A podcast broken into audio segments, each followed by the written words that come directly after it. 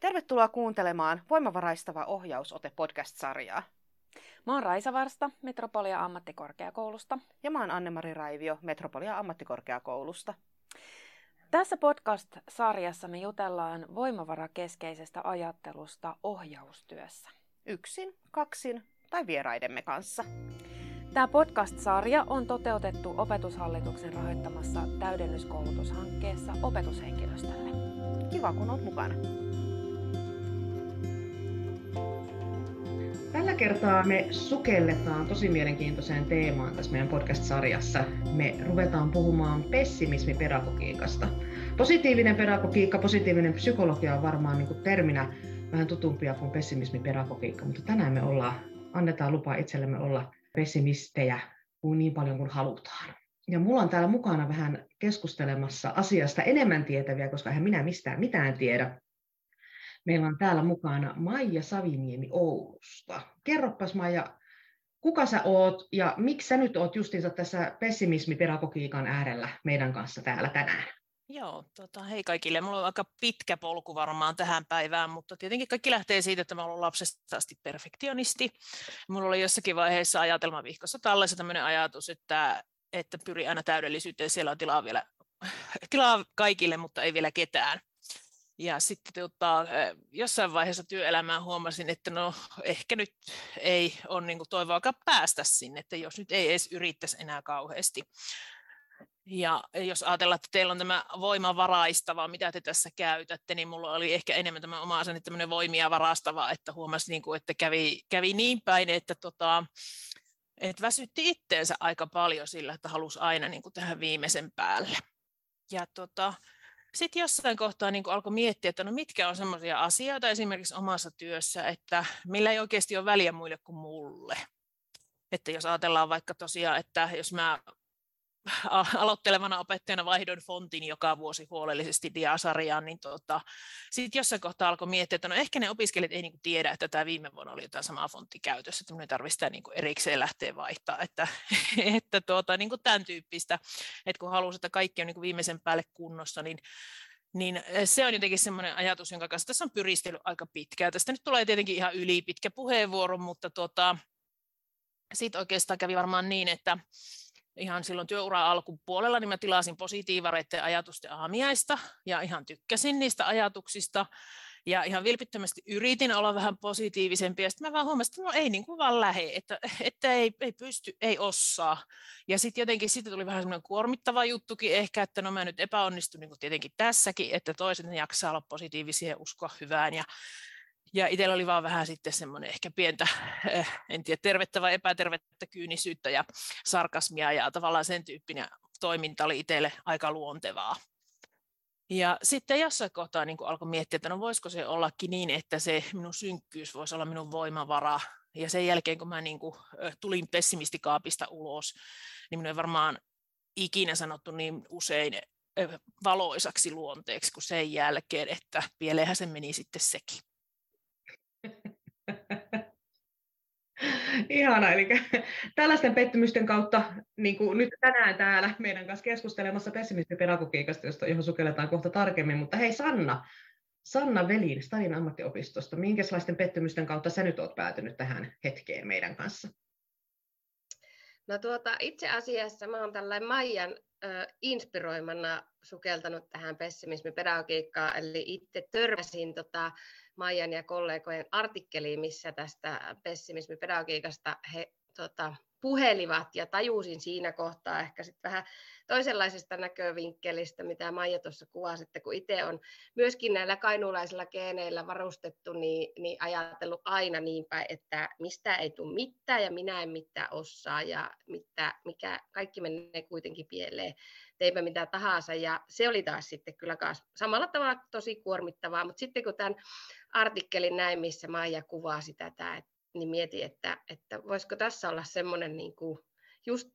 voimavaroja tuova pelastus tähän minunkin hyvin niin kuin alkuvaiheessa olleeseen opettajauran, että itse olen tässä vasta muutaman vuoden opettajana ollut ja tehnyt ohjaustyötä sitä ennen, mutta samoilla ajatuksilla. Ja mietin sitten, että voisiko jopa minun asiakkaat hyötyä tällaisesta, että hekin oppis ehkä ajattelemaan tämän, tämän tota, pessimismin käänteispuolen puolen kautta. Ja sitten on tässä niin kuin jotenkin vielä se huumorikin yhdistettynä, niin tuntuu tosi kotosalta ja omalta ajattelutavalta. Joo, ihan jotenkin häkellyttävää kuulla, että joku on inspiroitunut meikäläisen ajatuksista, mutta tuota, toivotaan, että tämä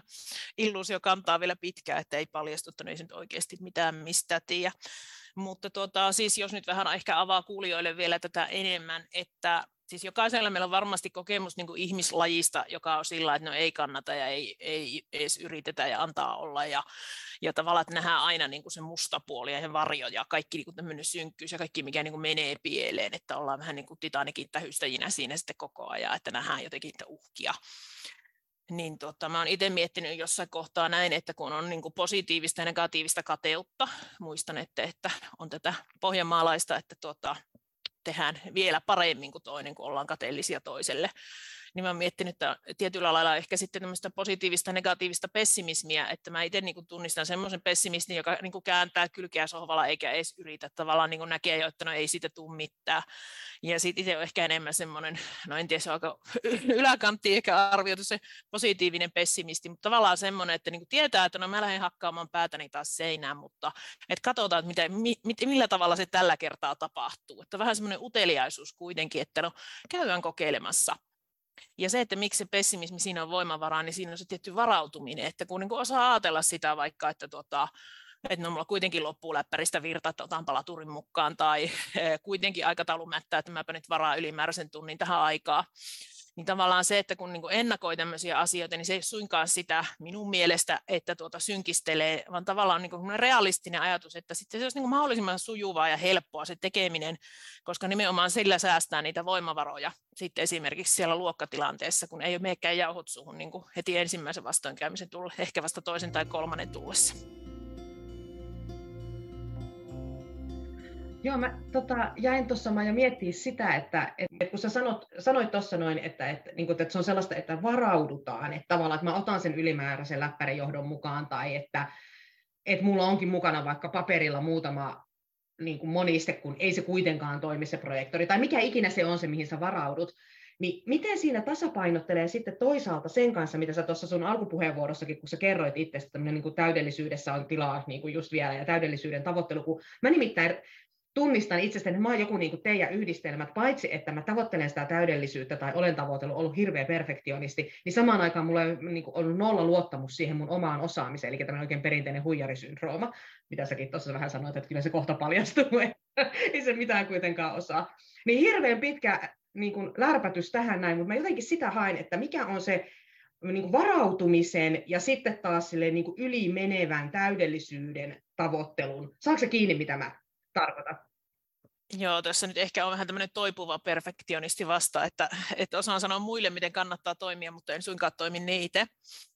Minusta siitä oli ihan hyvä esimerkki, kun mä jotenkin aikataulupaineessa tässä kerran valmistelin pessimismipedagogiikka luentoa ja sitten jotenkin halusin tehdä hyvän ja, ja tuntui, että aika loppuu ja näin. Ja sitten tuota, kaveri sitten sanoi, että muista se kasin suoritus, josta minä aina niin puhun pessimismipedagogiikan yhteydessä. Sitten mä vastasin hyvin ärtyneesti hänen viestiin, että no joo joo, ja sitten mä tunsin niin piston sydämessäni, että no nythän mä itse nimenomaan elän ristiin sen kanssa, sen oma aj- ajattelumaailmani kanssa, että nyt niin tässä madaltaa rimaa. No ehkä yksi semmoinen konkreettinen, mitä minä yritän, on, että päättää, että mä käytän tähän nyt vaikka kaksi tuntia. Ja sitten sen jälkeen mä enää niin hinkkaa tätä. Ja arvaan vaan montako kertaa se on onnistunut, mutta minusta se on teoriassa ihan kiinnostava mahdollisuus. Joo, ja mä tuota, mietin just tuota tavallaan varautumisen ja tuota tuommoisen niin kuin, mitä sanoit, vähän huijarisyndroomakin, niin musta se, mitä tämä on tuonut, tämä ajattelutapa itseen, on semmoista niinku rauhaa. Et mulla on semmoinen niinku hirvittävä kiire ja hötkyäminen siihen niinku tavallaan tehdä, toi, että toisille näkyväksi sitä, että kyllä minä pärjään ja kyllä minä osaan, vaan jotenkin semmoinen sisäinen rauha tullut tämän niin kuin myötä itselle siitä osaamisestakin, että just näin, että jos tämä ei riitä, niin voit ottaa jonkun muun tilalle. Tiedättekö, se, se semmoinen niin kuin, joku semmoinen itsensä hyväksyminen tästä niin kuin kumpusi, joku semmoinen herääminen, että kyllä, kyllä voi ajatella myös näinkin, että ei aina tarvitse ajatella, että vau, vitsi, että kaikki menee ihan putkeen, koska sehän ei ole myöskään totta, että kaikille ihmisille sattuu ja tapahtuu, mutta sen niin kuin hyväksyminen ja rauhoittuminen jotenkin siihen, että okei, okay, no tämä oli tämmöinen kutosen suoritus ja sitten seuraavalla kerralla ehkä saa seiska, ehkä en, mutta Katkaisikohan Sanna ääni tässä kohtaa? Nämä on niitä, editoidaan pois kohtia. Toisaalta tässä sopisi ihan kyllä teemaankin. Niin se on, että tavallaan kun me aina pyritään sitten se lopputulos, että sehän näyttää sitten yleisölle, että no vau, tuossa ei ole mitään ongelmaa, mutta jos kerran olisikin sitten se, että, että tuota, ei, se, ei se mene aina putkeen meillekään. Juuri näin, että, että se, että tämmöistä sattuu ja itse tavallaan taas jos olisi ajatellut ennen tätä tätä pessimismipedagogiikan tuomaa tavallaan semmoista ajatusmaailmaa, niin sitten olisi ollut hirveä hiki ja paniikki ja kauhean, että tämä meni saman tien pienen tämä, mutta nyt tästä jatketaan vaan keskustelua. Tämä jotenkin tuntuu tosi niin kuin luontevalta itselle, ja se on ollut se ihanuus. Niin ja sehän on niin kuin tietyllä lailla jotenkin tuommoinen niin armollisuus, minkä mä kuulen täältä niin kuin tämän pessimismipedagogiikan jotenkin ytimessä, semmoinen niin kuin tai jotenkin se, se, sen hyväksyminen, että se nyt, tämmöistä tämä nyt on. Että sehän on hirveän armollinen ajatus jotenkin. Sehän vapauttaa meissä hirveästi voimavaroja siihen, että, että kun ei tarvitse jännittää eikä tarvitse niin kontrolloida ja puristaa sitä mailaa, että tämän täytyy mennä nyt jollain tietyllä niin kuin ylhäältä tulevalla kriteeristöllä tai jo, jotain oman pään sisältä tulevan niin kuin laatukriteeristön mukaan, vaan että tämä on it is what it is tyyppisesti, että, että joku tämmöinen jopa suuret meditaatiokurut puhuu niin kuin tavallaan siitä todellisuuden hyväksymisestä just sellaisena kuin se on, että jos siinä on haasteita, niin sen, kun sen hyväksyy täydellisesti, niin sen kanssa pystyy, pystyy niin elämään. Jotenkin tässä mun mielestä semmoinen niin resonoi mulle tosi paljon, ja mun oma, mä, mä oon itse tehnyt positiivista psykologiaa siis tuossa pari vuotta sitten, vähän sellaisen oman, niin kuin, no, tämän huijarisyndrooman ja täydellisyyden tavoittelun kautta, niin jouduin ottaa happea vähän aikaa, kun ei sitten enää ollutkaan kauhean toimintakuntoinen niin, että kun jos, jos istuu ja vapisee nurkassa, sohvan nurkassa itkien, kun pitäisi tehdä töitä, niin, niin se ei ole nyt kauhean kiva tilanne, niin, niin sitten tavallaan tajus, että täytyy ruveta jostain löytää jotain, mikä ravistelee sitä omaa ajatusmaailmaa. Ja mä päädyin silloin tekemään positiivisen psykologian opintoja. Ja mä nyt, kun mä oon Sannan kanssa puhuttu tästä niin kuin pessimismipedagogiikasta ja kaikesta, niin mä, mä niin kuin näen nämä jotenkin siis sen, että mikä se positiivisen psykologian niin kuin se ihan se ydin on, niin on mun mielestä myös se armollisuus et jotenkin mä näen näissä ihan selkeän yhteyden, että nämä, niin kuin, me puhutaan samasta asiasta, vaikka me ollaan niin kuin, määritelty tietyllä lailla siihen pessimismiä tai positiivisuutta, ja se on ihan toimiva niin kuin, jotenkin tämmöinen herättelevä jako, mutta jotenkin siellä mun mielestä ihan ytimessä on semmoinen niin kuin, armollisuus ja hyväksyntä pystyy hellittämään siitä mailasta siis me on ajateltu, niin kuin me pessimismipedagogiikan kehittäjät, minä ja Paula Vaskuri ja Merja Maikkola tuolta Oulu, täältä, täältä Oulun yliopistosta, että, tota, että näin ei niin kuin ole mitään vastavoimia, vaan enemmänkin vähän niin kuin toistensa sisarukset tai kumppanukset, tai että heissä on niin kuin, tai niissä on yhteistä, yhteistäkin paljon, ja ymmärtääkseni esimerkiksi tämä vahvuusajattelu on varmaan sellainen, mikä tulee myös sieltä positiivisesta psykologiasta hyvin vahvana, koska tietyllä lailla voi ajatella, että mitä tässä nyt mietitään niin, kuin niin päin, että se pessimismi on yksi, itse asiassa yksi vahvuus. Ja tota, siis mä olen miettinyt viime vuosina aika paljon sitä, että kun me opettajina niin kuin ymmärretään, että oppijat on erilaisia, niin miksi me ei niin kuin muisteta sitä, että opettajatkin on erilaisia. Ja tuota, kun viittasit tuossa tuohon huijarisyndroomaan, niin minusta Antti Holman kolme ohjetta huijarisyndroomaan ovat erittäin hyviä. Mainittakoon niistä nyt tässä vaan se ketään ei kiinnosta ohje, jonka mä yritän aina muistaa mä tästä vähän on kertoillut ja juuri sillä tavalla, että hirvittävä alussa en osaa kauheasti itsekään vielä kertoa, että mihin tämä oikein viekään meitä ja muuta, niin, tota, ää, niin vähän semmoista niin kuin, tosi hyvä vastaanotto, mutta sitten vähän pieni kritiikki, joka tulee sieltä, niin kuin, että juuri, että, että ei mene sinne negatiivisen puolelle, että ei kannata yrittääkään ollenkaan niin kuin oikeasti, juuri kun tuossa alussa sel- selostit, että on niin kuin ehkä positiivista ja negatiivista pessimismiä, niin, niin, niin tota, oletteko te siellä Oulun päässä niin kuin puhunut tästä, miten sitä, niin kuin, onko tullut muuta kritiikkiä tai miten siihen olette vastannut? Joo, no me ollaan varmaan niin alkuvaiheessa tässä, että en ainakaan äkkiä muista, että, että olisi niin kuin kovin paljon vielä keskusteltu tästä kritiikistä. Siis mä itse olen miettinyt totakin tosi paljon, että jokainen meistä tietää, että jos työpaikalla on yksikin semmoinen tyyppi, joka vähän niin kuin lannistaa, että joka just on se Titanikin tähystäjä ehkä, niin siinä on hirveän iso riski, että se sitten tarttuu. Ja sitten me kaikki ollaan sillä, että no antaa olla, ei tässä mitään. Tai toisaalta varmaan moni meistä on huomannut, että jos työtehtävistä häviää mielekkyys, niin silloin meillä häviää se motivaatio. Ja mielekkyyttä yleensä tuo se, että me, meillä on kuitenkin jonkunlainen toivo ja toiveikkuus siitä, että, että me ehkä opitaan tästä asiasta jotakin uutta tai, tai ehkä joku muu saa tästä jotakin irti ja muuta. Että enemmän mä olen miettinyt niin, kuin niin päin sitä, että, että kun esimerkiksi näissä kiireeseen liittyvissä koulutuksissa on jossain vaiheessa vuosia sitten jo puhuttu esimerkiksi siitä, että työtehtävät pitäisi jakaa niin kuin sen mukaan, että A, B ja C-tason työtehtäviä, ja sitten niin käytetään eniten aikaa niihin tärkeisiin, niihin A-juttuihin. Ja sitten on niitä, jotka on pakko hoitaa, ja sitten on sellaisia, jotka ei välttämättä ole edes kauhean pakollisia. Että tavallaan jos me niin kun, ö, säästettäisiin niistä vähäpätöisimmistä sitä huolehtimisenergiaa, niin sitten meillä riittäisi ehkä enemmän annettavaa niihin, mitkä on aidosti niin kuin meidän mielestä niitä meidän perustehtävän ydintä. Miten me paketoitaisiin se, että mikä on sitä niin kuin kaikkein olennaista? Tässä on tullut tosi paljon niin kuin polveille vasti sitä, että mikä on kaikkein olennaista, olennaisinta niin kuin tässä, tässä lähestymistavassa pedagogiikkaan ja, ja sitä kautta tietysti ohjaukseen tai ylipäätään elämässä olemiseen. Mutta että sieltä löytyy se semmoinen niin kuin varautuminen jotta sitten itse tilanteessa sulla on vähemmän stressaavaa, koska sulla on, sulla on se plan B ja plan C ja kaikki muutkin mahdolliset suunnitelmat siellä takataskussa. Ja sitten siinä on ehkä, ehkä mä niin tunnistan sieltä sen sellaisen niin armollisuuden ja hyväksynnän sille, että et, et jotenkin niin kuin, tämmöistä tämä nyt vaan on. Että se ei, ei niin kuin ole kauhean, tota, ei, ei vaadi niin kuin sitä täydellisyyttä. Ja sitten jotenkin kolmantena oli joku hirveän hyvä ajatus, mutta se hukku, mutta ei se mitään, jatkakaa, lähtekää te täydentämään, täydentää, mikä muu siellä on olennaista. Sanna.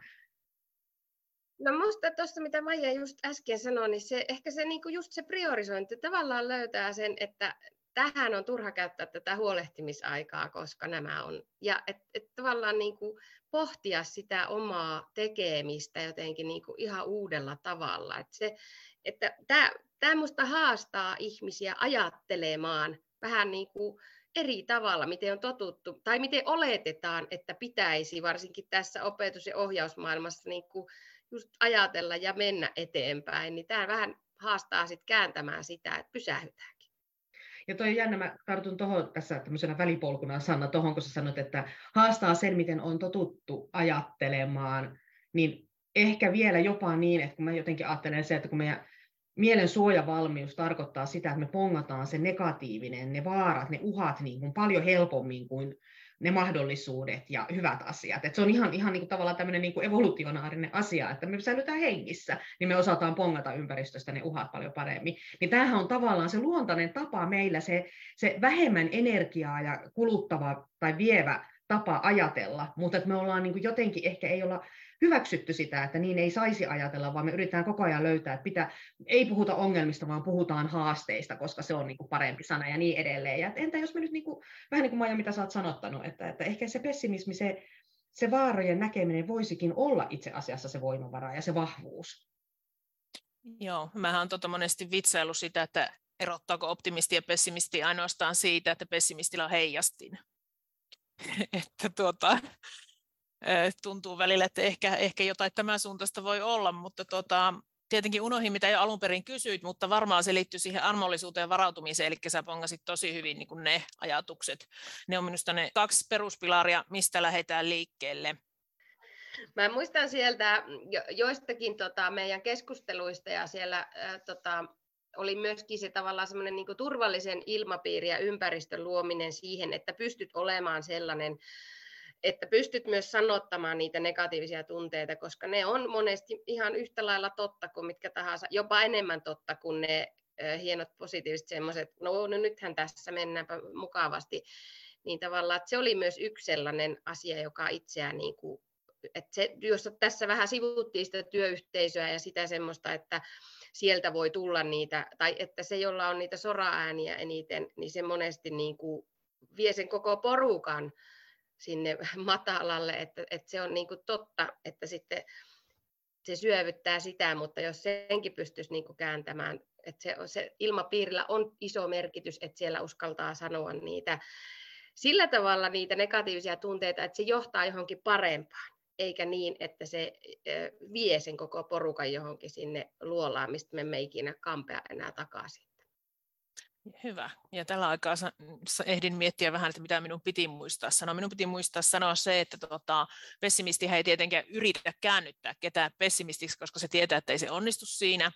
Ja minusta olisi aika naurettavaa mennä sanomaan semmoiselle, joka niinku oikeasti pystyy ajattelemaan myönteisesti ja ajattelee, että elämä kantaa, että et sinä saa noin ajatella, sinun pitää nyt liittyä meihin ja ajatella niin kuin me, ei suinkaan, vaan nimenomaan niin, että jos se ei tunnu omalta, niin sit niin kuin ei tarvitse tavallaan hävetä tai piilotella sitä, että, että mä nyt näen jotenkin näin niin kuin synkän kautta. Mutta äärettömän tärkeää minusta tässä olisi puhua siitä jaksamisesta, koska tuota, se on varmasti jokaisella työpaikalla yhä enemmän ongelma, en sano haaste, vaan ihan oikeasti ongelma. Ja tota, jotenkin niin kuin se ajatus, että siis mulle sanottiin tässä viime vuonna, että lomat eivät ole palautumista varten. Mä en ole vieläkään oikein toipunut tästä ajatuksesta. Ja se nyt ei ollut tietenkään minkään psykopatin mielipide, vaan ihan oikeasti niin, että ei se voi mennä niin, että me niin kuin työssä ollessa pahdetaan menemään sitten me kaadutaan puolikuolleena lomalle ja sitten se loma menee palautumiseen, vaan meidän pitäisi ihan oikeasti pystyä palautumaan jo siinä työyhteydessä. Ja se on ollut semmoinen, mitä mä olen tässä nyt niin kuin miettinyt viime kuukausina, että no miten ihmeessä semmoisen voi, niin kuin, että tavallaan voi ennakoida sitä esimerkiksi omassa työssään. Ja tietenkin tämä nyt koskee tämä omien korvien välissä oleva pohdinta vaan silloin tilannetta, jossa tuota, ei ole niin kuin aliresurssoitu esimerkiksi työyhteisö. Että jos siellä on jotakin tämmöisiä, niin niitähän ei niin yksi työntekijä pysty ratkaisemaan. Mutta tavallaan, että jos niin kyse on siitä omasta ajattelusta, niin tota, voisi vähän niin miettiä, että mitä siinä voisi tehdä toisin. Esimerkiksi tuosta priorisoinnista tuli mieleen, kun Mulla on tapana yleensä kirjoittaa itselleni eh, maanantaisin muistilappu, mitä tänään pitää tehdä, ja siinä on varmaan 10 tai 20 kohtaa. Ja vuodesta toiseen sama pettymys joka maanantai, kun niistä saa tehtyä alle puolet, ja sitten niin loput siirtyy seuraavaan päivään. Ja aina niin kuin että no miten minä olin nyt näin huono, että mä en saanut näitä tehtyä. Ja sitten luin, niin kuin, että Anna Perho kirjoittaa, että työpäivän aikana ehtii saada kaksi tai kolme isoa asiaa niin kuin tehtyä. Ja sitten jotenkin, no entä jos mä niin vaan uskoisin tämän, että jos mulla on niin vuosien kokemus tästä, että se viisi on niin kuin maksimi, tietenkin osa niistä on varmaan pieniä, tietenkin vaihtelee vähän, mutta tuota, kuitenkin se puolenkymmentä tehtävää on ehkä semmoinen, mikä on niin kuin kohtuullinen. Niin entä jos niin suunnittelisi sen päivänsä niin, että tässä nyt mennään nä- näillä ja enempää ei nyt irtoa, eikä tarvi irrota, koska ei varmaan irtoa muistakaan. Ja tuota, sitten se oma äänihän niin omien korvien välissä semmoinen piiskuriääni, niin sehän se on kaikkein pahin. Että tota, me joskus kaverin kanssa vitsailtu, että pitäisi tehdä joskus tämmöinen harjoitus kaverin kanssa, että alkaisikin puhua kaverille niin kuin puhuu itselleen. Että vieläkö sinä istut siinä kahvilla ja sinunhan piti kirjoittaa tänään vielä kaksi sivua tekstiä. Tai sulla on vieläkin ne arvioinnit kesken, että eikö se jo sovittu, että ne pitää olla tehtynä. Ja tota, sitten myös totesin, että täytyy muistaa varoittaa sitä kaveria, jos niin kuin aloittaa tämän harjoituksen, koska muuten voi mennä välit. Se on just näin. Mutta tämä jotenkin, niinku, tämä on tosi tärkeä näkökulma mun mielestä tässä tämä niinku, tää oman jaksamisen näkökulma ja siinä se just se armollisuuden kautta ja hyväksynnän kautta jotenkin siinä niiden voimavarojen löytäminen, niin se on hyvin keskeisessä mun mielestä siinäkin, eikö niin Sanna, siinä mitä me ollaan voimavaraistavasta ohjausotteesta tai tästä kehi, kehyksestäkin niin kuin puhuttu, että kun pitää ne omat voimavarat varmistaa ensin, ennen kuin susta niin kuin oikeasti mitään hyötyä vaikka sitten sun ohjattavalle tai, tai sun opiskelijoille tai sun oppilaille. Että tämä niin kuin tavallaan istuu, istuu siihen kehikkoon niin kuin ihan, ihan kuin nenäpäähän. Mä mietin sitä, että nyt Sanna oikeastaan sulle kysymys, että mitä muuta sä tunnistat tässä sellaista, mikä istuu siihen, mitä me ollaan siitä voimavaraistavasta viitekehyksestä puhuttu ja voimavaraistavasta ohjeusotteesta, että miten tämä niin kuin, esimerkiksi siinä sun ohjattavan kohtaamisessa jotenkin, tai, tai sitten toki mä jos sulle sama kysymys vähän, että miten se siellä, kun sä kohtaat sun opiskelijoita tai, tai niin kuin opettajana toimit, niin, niin miten se kääntyy siihen, siihen maailmaan? No mä voisin ainakin sanoa, että mä oon nyt niin kuin muutaman ohjattavan kanssa ihan sillä niin testailu ja kertonutkin, että, että myöskin tällaista ajattelua, että tavallaan aletaan pohtimaan sitä, mikä on omalla polulla tuntunut semmoisilta niin vahvoilta epäonnistumisilta ja sitten lähdetty niin kuin vähän miettimään, että että miksi on siltä tuntunut. Ja nimenomaan ehkä niiden niin kuin tunteiden käsittelyn kautta myöskin sitä, että, että sehän on monesti meillä ne pettymykset sellaisia, niin kuin, joka aiheuttaa sellaisen tunteen, johon me jäädään myöskin vähän jumiin, että sitten me ei päästä siitä niin kuin eteenpäin, että koska se, en uskalla tehdä uudestaan tätä asiaa, koska se tunne on niin vahva siitä pettymyksestä, niin mä oon niin kuin niitä lähtenyt sitten niin kuin, työstämään mun ohjattavien kanssa, että tämmöisiä niin kuin ihan tunnetaitojuttuja, mutta myöskin ihan sitä, että, että rohkaisemaan, kokeilemaan uudestaan ja olemaan niin kuin siinä ohjaajana myöskin vierellä, että olen tässä, mitä tahansa sattuu, että mulla on tällainen niin kuin, vankikuntoutujien ryhmä, jossa on heidän elämänpolkunsa on ollut heidän omien sanojen mukaan täynnä pettymyksiä, niin se, he ovat olleet jotenkin niin kuin ei voi sanoa, että innokkaasti mukana kokeilemassa, mutta ovat niin kuin jotenkin ehkä vähän heränneet siihen ajatukseen, että ei tämä elämä ole vielä mennyttäkään, vaikka se on täynnä niitä epäonnistumisia, se polku tähän mennessä. Ja että se muutamalla on jopa rohkaistunut astumaan sitä niin kuin,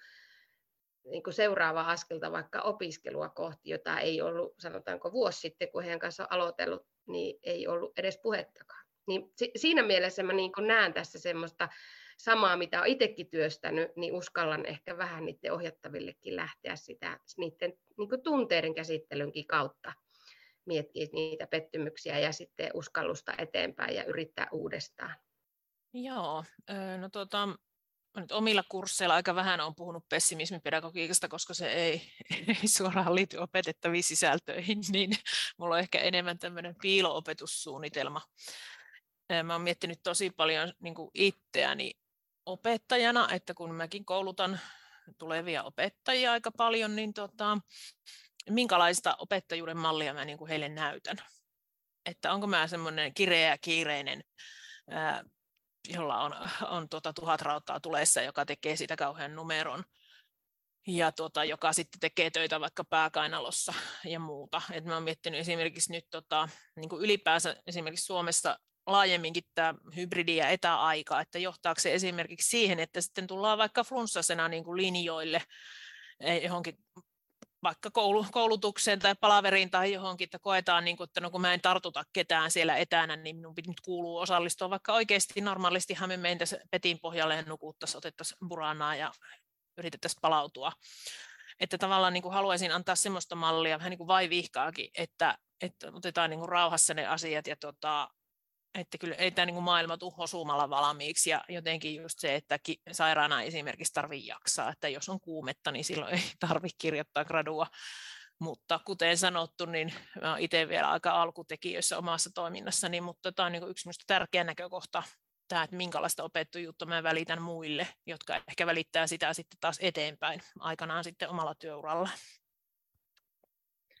Joo, tosi jotenkin merkityksellistä ja, ja, ja niin kuin on, on se sitten, että minkälaista opettajuutta välitän, minkälaista niin kuin elämän asenna, asennetta välitän niissä kohtaamisissa, missä on, on se sitten työyhteisössä kollegoiden kanssa tai sitten ohjattavien kanssa tai opiskelijoiden kanssa, niin, niin sitä sellaista, niin kuin, no mä oon tämän, tämän syksyn hokenut joka paikassa, että perushyvä seiska. Et se on se, mitä mä niin tavoittelen. Toi, mä mainitsit kasi, kasin tavoitte, mun mielestä on jo vähän liikaa. että et se on niin perushyvä seiska. Niin tähän tämä on niin semmoinen